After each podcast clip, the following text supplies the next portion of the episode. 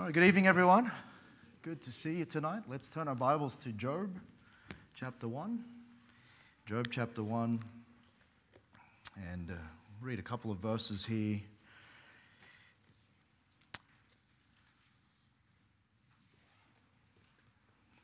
Beginning of the month, we just started looking at the thought of um, the fear of the Lord and just the importance of that in our lives. And we started to understand that really, when it comes to judging morality, we, we don't really have a, a, a way to do that unless we we have a, a right fear of God. And we defined a little bit what the fear of God is, is really just is, is knowing who God is and understanding who, who He is and having a right estimation of God. You know, a lot of people would define it as a reverential awe of God and, and all of those sorts of things. And, and when you combine all of that, it really what it's saying is you have an accurate picture of who God is and you understand who God is. And we understand that in, we, in a society that's increasingly misunderstanding God, that we see a decreasing of morality and, and a questioning, really, of uh, maybe even some of the things that we understand to be right and wrong and then there's the, the understanding again that, that that's really the pattern of it. When, when there's a fear of God in a place, then there's order and morality and, and all those things that come about. But I want to continue to, to look at that in the scriptures and think about fearing God in, in this way. And let's begin reading in there in verse 1. There was a man in the land of Uz whose name was Job. And that man was perfect and upright. And notice this, and one that feared God and eschewed evil.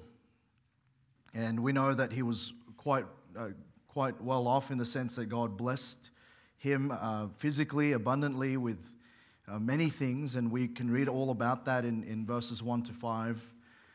But then notice verse 6 Now there was a day when the sons of God came to present themselves before the Lord, and Satan came also among them. And the Lord said unto Satan, Whence comest thou? Then Satan answered the Lord and said, From going to and fro in the earth, and from walking up and down in it. And the Lord said unto Satan, Hast thou considered my servant Job? So the Lord's presenting to Satan. You know, Satan's whole goal is to undermine God by displaying to him his people and their inconsistencies. He wants to accuse God. And he, here he is, he's going to do that, but, but actually, the Lord's pointing out Job Hast thou considered my servant Job, that there is none like him in the earth, a perfect and an upright man, one that feareth God and escheweth evil? And then notice a question that, that Satan poses to the Lord. He says, Doth Job fear God for naught? And, and he, he gives this question really because we've understood the, all the good things and all the, the positive things that are happening in Job's life. He's got all of these riches. He's, he's got a, a, a, tremendous family.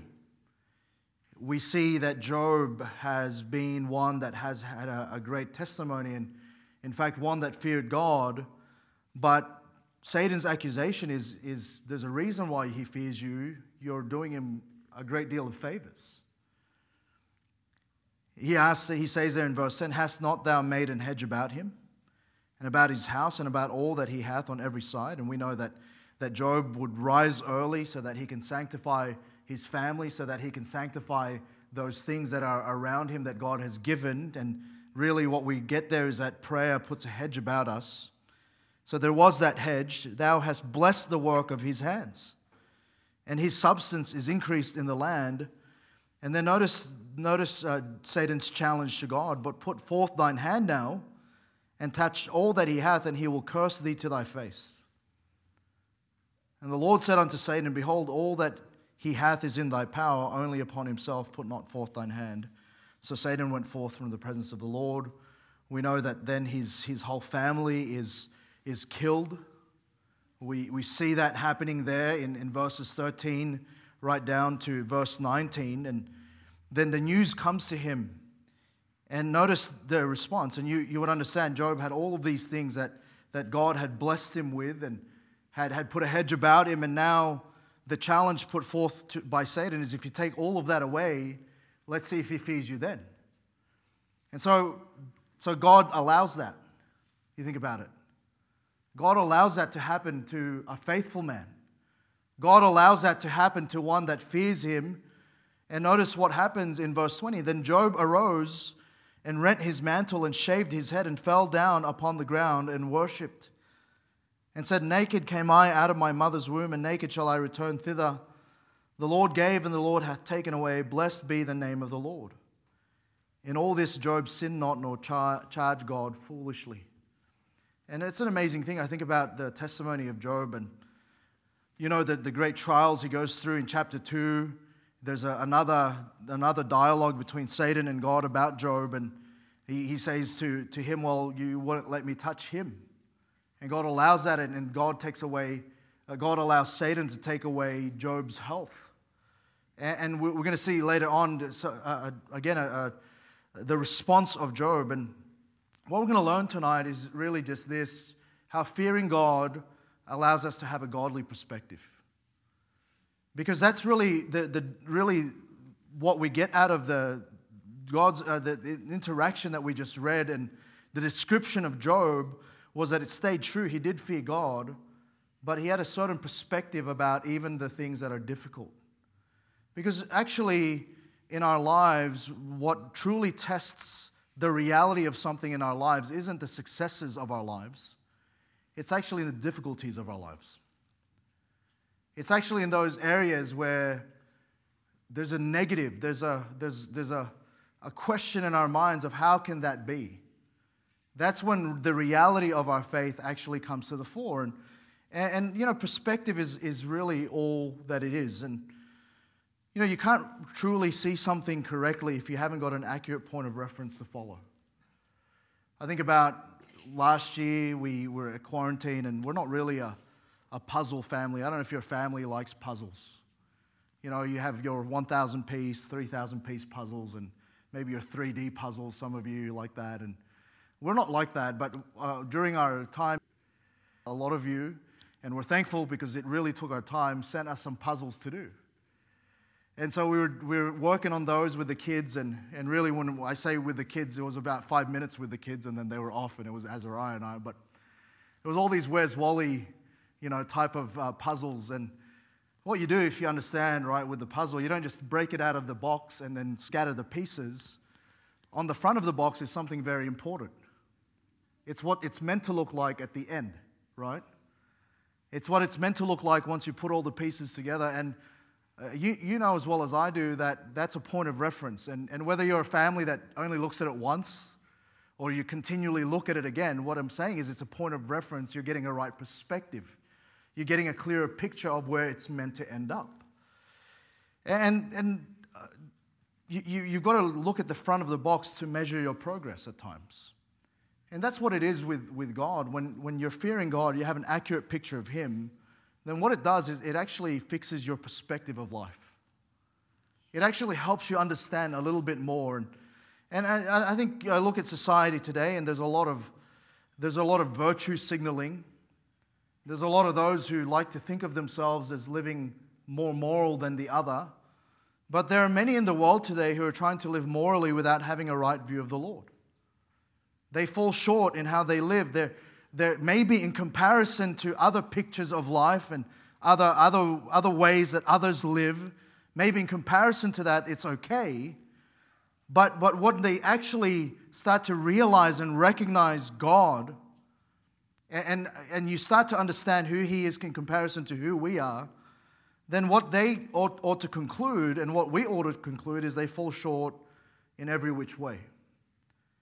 And what it is, it's their perspective is hampered. What they're doing is all guesswork. They're trying to put all the pieces of the puzzle of life together without the right perspective, without a fear of God. And, and they end up with some sort of picture of life that probably when you look at the complete picture from the Word of God, it is far, far from what it needs to be. And so, having a godly perspective takes away the guesswork. It can only come from fearing God. When we get our view of God right, then our perspective of life aligns with what's right and what's good. And, and that's what we see in the life of Job. Job had the hit the greatest of heights. He, had a, he had a family that was more than commendable. It was everyone that looked up to, everyone looked up to Job. Everyone sought his advice. We know that as we read through the book, is we understand the kind of man Job was. He had a great deal of that, but but there was still some things that that we see in Job that we recognize really can only come from having a right perspective. Because when it came down to it, when, when, the, when the rubber met the road and his faith in God was being tested, when all of those stabilities in life were taken away, it ended up where the Bible says about Job, in all this Job sinned not, nor, nor char- charged God foolishly. He had the right perspective. And we know as he gets deeper later on, there's some things that God digs out, and we're going to see that. But we understand then that really, when we observe Job, we, we see someone who feared God and had a, had a godly perspective about life. And, firstly, we see that in verse 20 that we read it. Notice his response, and we're going to we're to see what a, what a godly perspective looks like. We see firstly in verse 20, then Job arose and rent his mantle and shaved his head and fell down upon the ground. And doesn't simply the Bible says and worshipped. Here's what we ought to know when we, when we fear God and, and our godly perspective is that we understand that God has a right to his worship. I think we have a picture of worship sometimes that is only seen as celebratory. You know, we often see and what is termed as worship as, as people, you know, lifting up their hands, and there's a great deal of, of, uh, of energy, there's a great deal of, of volume and we often view worship only in that way, and, and, and there's elements of that we understand. But actually, when we look at worship in the Bible, it's, it's not just a, a right response in the good things that happen, it's a right response when the not so good things of life happen. That's when that's worship. Worship, actually, in its, its purest form, is simply this bowing down. It's brokenness. That's worship in the Bible. When you look through scripture and, and when God appears to someone, their immediate response was to fall to the ground in worship. And so I think we've got a false premise of, worship sometimes in our mind that, that when really, when, when things go, go well, we worship, but when things don't go well, then there's an excuse not to worship. But actually, having a right uh, a right view of God, fearing God, produces a godly perspective of God has a right to our worship. And what we find when we truly fear God is that worship comes regardless of what happens. Regardless of that. And I, I know this is easy preaching and hard living, but, but that's just what the Bible is saying. Look at, look at Matthew chapter 4. And, and to me, it's interesting that Satan's accusation about Job speaks to the results of his life. Remember, we read it earlier where, where he said to God, Doth Job fear God for naught? Says, does, does he fear you for nothing? He fears you because you've done everything for him. He fears you because all of those blessings that you've increased him in. And I think, I think sometimes we've been bought into that and what it is, that's, a de- that's the devil's ploy to make you think that you only worship and fear God if everything's going well. That was, that was the devil's assumption. And it, that's brought out for us again in, in this very familiar passage of Scripture that in Jesus' temptation in the wilderness. And notice again what, what Satan says here in verse 9. Matthew 4 9, and saith unto him, All these things will I give thee if thou wilt fall down and worship me. And, and to the devil, worship is transactional. Like if God does something for me, then that's when I will worship. If, if, if, if God answers my prayer the way I want it to be, then that's when he's worthy of worship. But no, notice who's saying that. It wasn't God, it was Satan. It was the devil himself saying that. That was de- the devil's actual accusation there to God. And notice then what Jesus responds, God Himself. Then saith Jesus unto him, Get thee hence, Satan, for it is written, Thou shalt worship the Lord thy God, and him alone shalt thou serve. And there's no, there's no other imperatives there, there's no caveats there, there's no other surrounding circumstances that, that say you should worship God if. He's saying, no, no, he deserves worship. That's the assumption. And so, a right perspective is that we would worship regardless. And what fearing God does, it brings us to a recognition that God deserves our worship regardless of the outcomes of life. And that's really hard to do, I'll be honest. It's really hard to do. It's hard to worship when you feel like you've been unfairly treated. It's hard to worship when you feel like, you know what, this shouldn't be happening. I mean, I've tried to live this way. I mean, I'd feared you, God, and look what you're giving me, look what you're allowing me to do, uh, to, to go through. And yet, what we find in, in the life of Job is that Job did, he prayed. Job did right. He was one that eschewed evil. And yet, what happened was the result was one of heartache and loss. And yet, you know what Job did? He worshiped. Why? Because he feared God and he had the right perspective of life. That he still worshiped. He, we, he says later on in chapter 13, verse 15, though he slay me, Yet will I trust in him, but I will maintain mine own ways before him. And this isn't easy. But, but fearing God is, is clarity of his sovereignty, of the fact that even though the things in life seem to be out of place and out of control, that actually, because we have a right view of God, he's still above it all. And you know, so many times we, we go about and we claim certain things for, for, for Jesus' name, but when it comes down to it, do we actually fear God? Because again, this was Satan's accusation. Doth Job, Job fear God for naught? Doesn't he fear you just because you've, you've allowed good results only in his life? Well, here's the test. Let me take it all away, and still Job worshipped. And so, fearing God brings, uh, to, brings us to a recognition that God deserves our worship, regardless of the outcomes of life. But also, fearing God brings us to a place of humble reliance on Him. Because that's indicative there of, of Job's response. He rent his mantle. In the culture there, was a, that was a sign of mourning. You read it through scripture in that, in that culture, whenever uh, there was a loss, there was a, a renting of the mantle. That's a sign of mourning. He says there that he shaved his head. You know what that is? It's an action of devastation. There's a devastation there. And, and we understand what, what Job went through. He lost all of his family. As of course, he's going to respond that way. But then he fell to the ground. You know what that is? It's a show of humility and surrender. That's worship. And again, it's, it's very different to how worship is viewed today. It's almost like a party atmosphere. That's when we say we've had a good worship service. But where's the mourning? Where's the brokenness when we come together? was the realization that actually we mourn for the, the limitations in ourselves and we, we're devastated at the, the truth of our own condition that's still so stubborn and so, so opposite to what God expects. Where's the, where's the contrition? Where's those that will just bow, prostrate because they've been in the presence of God? We don't, we don't view that as worship. We view that as something else. And yet, when we see it, the, the godly perspective, it just gives worship where worship needs to go.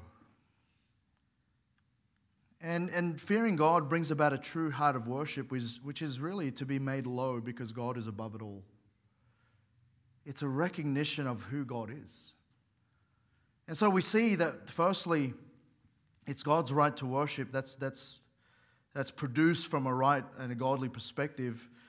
But also, he says in verse 21, he says, Naked came I out of my mother's womb, and naked shall I return thither. The Lord gave, and the Lord hath taken away. Blessed be the name of the Lord. It's also God's right to ownership. Actually, above it all, God, it's his right, it's his ownership. We're just stewards. And Job's exclamation here of blessing to the Lord, it was really con- contingent on this. It's a recognition that God owned it all anyway. And someone who fears God recognizes that we ha- what we have is simply a stewardship of what is truly God's. Many times we, we celebrate ourselves in the successes of life. We look at that and we go, look what we did. Look how when I followed, then this has been produced in my life. And look how God has blessed me because of what I have done. But actually, it's just given. And Job recognized that. All was given. He says, I, I came without anything into this world. And God gave, and if He can give, He can take away. You know, He's saying, It's not mine. It's not mine in the first place, it's God. He, he's the one that gave me that family. He's the one that gave me those riches. He's the one that, that allowed my life to have a hedge about it. He's the one that did all of that. And if He is willing to give it, then He has the right to take it away. And someone who fears God recognizes that what we have is simply a stewardship of what is truly God's. And we know this in Psalm 24, verse 1 the earth is the Lord's and the fullness thereof, the world and they that dwell therein. You know, in that statement, God misses nothing. Everything is His, He says. And when we complain and when we turn to God to tell Him how wrong He got it, really we're demonstrating sometimes in our own lives a lack of fear of God. We're telling God that somehow there's a corner of our lives that He has no rights to, even though we ought to really understand that it's all been given. And fearing God, it, it gives you firstly an understanding here of, of gain. Because He says, Naked came I, naked shall I return. And then He says, The Lord gave. So every gain in our lives is from the Lord. We came with nothing. Right? None of us here entered the world with any kind of balance in our bank account. That, that really wasn't, it was something that we didn't earn. You, may have been born into a, a well to do family, but that wasn't yours. You came into nothing. You know, we came with nothing, even life itself is given. All that we have is from the Lord. And, and you know, we like this part, don't we, when there's gain? We agree with God when there's gain in our lives. But then God gives us negatives as well, and it's the same hand.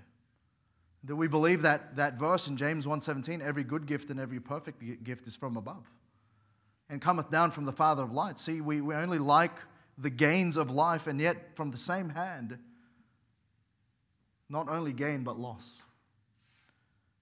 And fearing God, it gives you an aspect of loss that no one else has, and the Lord hath taken away. And we already see it. The one who has the right to give also has the right to take away. And this can only be correctly viewed if we have a right view of God as the ultimate owner of all things. We are stewards, we're not owners. Right? We, we, can, we can take ownership in the sense of we understand God gave it to us, but ultimately it's His. Ultimately, if He decides through no apparent fault of our own to take that away, then that's his prerogative, and we've got to trust him anyway. And that, that's difficult too. That's difficult when your heart's broken and you're suffering a great loss. It's difficult, but you know, if you truly fear God, then the, the substance of that is this you understand it's God's ownership anyway, and it's His right. And ultimately, lastly, we have a view that it's God's right to decide. Because later on in chapter 2, there's a second request here from, from Satan. Um, the Lord says again in verse 3 Hast thou considered my servant Job, that there is none like him in the earth, perfect and upright, and a man, upright man, one that feareth God and sheweth evil? And still, he says, he holdeth fast his integrity, although thou movest me against him to destroy him without cause. And Satan answered the Lord and said, Skin for skin, yea, all that a man hath will he give for his life. He's saying, I'm going to touch his health. And that's what happens. So went, verse 7 So went Satan forth from the presence of the Lord and smote Job with sore boils from the sole of his foot unto, unto his crown. And notice how desperate Job is. He took a potsherd to scrape himself withal, and he sat down among the ashes. You know, I, I, I can't really understand that. I, the, the closest I can imagine that is like chicken pox. But, but if chicken pox was really painful. You know, it's itchy. I remember when I, I got chickenpox, my mum, she, she taped, she taped oven mitts on my hand because I just couldn't stop scratching, you know. But imagine that, that, that, imagine that it's so bad that scraping yourself with a sharp object was a better pain than the pain you were feeling. You know, a lot of people are like that. They, there's great pain in their lives, and so they self inflict. And, and there's a sadness to that. And we understand that there's a, there's a real problem there, right? But, but what happens here is, is, is Job's wife comes to him. Verse 9 Then said his wife unto him, Dost thou still retain thine integrity? He says, Curse God and die. But he said unto her, Thou speakest as one of the foolish women speaketh. What? Shall we receive good at the hand of God, and shall we not receive evil? In all this did not Job sin with his lips. And what, what we see in Job is again that, that godly perspective. And th- there's really contrasting responses here. Firstly, look at Job's wife, right? She said, Curse God and die. And, and you know, when we don't what, what when we don't get what we, we want or when we don't want what we have, our eventual thought is to just blame God or to simply end it all. And we know later on, Job, Job he struggles with that. He, he went down this, this thought line later. He says in, in chapter 3, he, he says that, you know, let the day perish when I was born and the night in which it was said, there is a man child conceived. He, he goes down that, that road as, as the, the trial of his life deepens. But right here, we understand that it was, it was his wife. She said, Curse God and die. And, and, you know, after his friends here, his friends enter in in the meantime, try to give him perspective, he suddenly goes into this, this thought line to say, I'm just going to, it's, it's not good that I was even born. And what it is, um, he, Job's wife and his friends, they didn't, have, they didn't have a fear of God. So they started speaking to him and giving, giving him counsel that was actually the wrong perspective. And you be careful when you, when you sit with people who actually don't have an evidence of, of fear of God in their lives because they're going to lead you down the wrong thought line.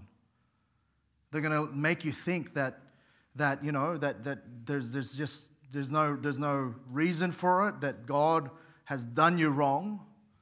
And we go down and we want to terminate things. We want to terminate ourselves. We want to terminate the, the problem, perhaps. And, and we shouldn't allow those who don't fear God to give us counsel about gain or loss because they don't have a good perspective. And wrong influences can bring about wrong thoughts that can eventually result in the wrong conclusion. And, and what happened here is in the life of Job, even his own wife sadly didn't have that same fear of God that, that Job had. And she just, she just says, Curse God and die. That's cheery. But we see here again that, that Job's own integrity comes to the fore. He says to her in verse 10, Don't be foolish. He says God can give both good and bad, and, and here they use the word evil. It's not moral evil, but negative or troubling circumstances. And he's saying here that actually God has a right to decide. You know what we want to tell God? We want to tell God how to think. We want to tell God that He's wrong in His decision making when actually we have, mentally, we understand God's perfect. Until He goes against what we wish and what we want, then God's wrong. And we go around and we go round and round in our minds, but Job himself, he understood. You know, as, as a parent, we withhold things from our children all the time. And, and you know how we respond? It depends on our view of mum and dad. Right? And Job's perspective was guided by his fear of God. When you see God as sovereign, when you see God as above all, and we trust in his working in our lives, when, when you understand that you may not understand, but God knows, but then you'll allow even the losses of your life to be under his control. And we understand that he has a heart of care for us regardless. And you know, again, Romans 8:28 we know that all things work together for good to them that love God, who are the called according to his purpose. We like to quote that, but again, it's harder to live.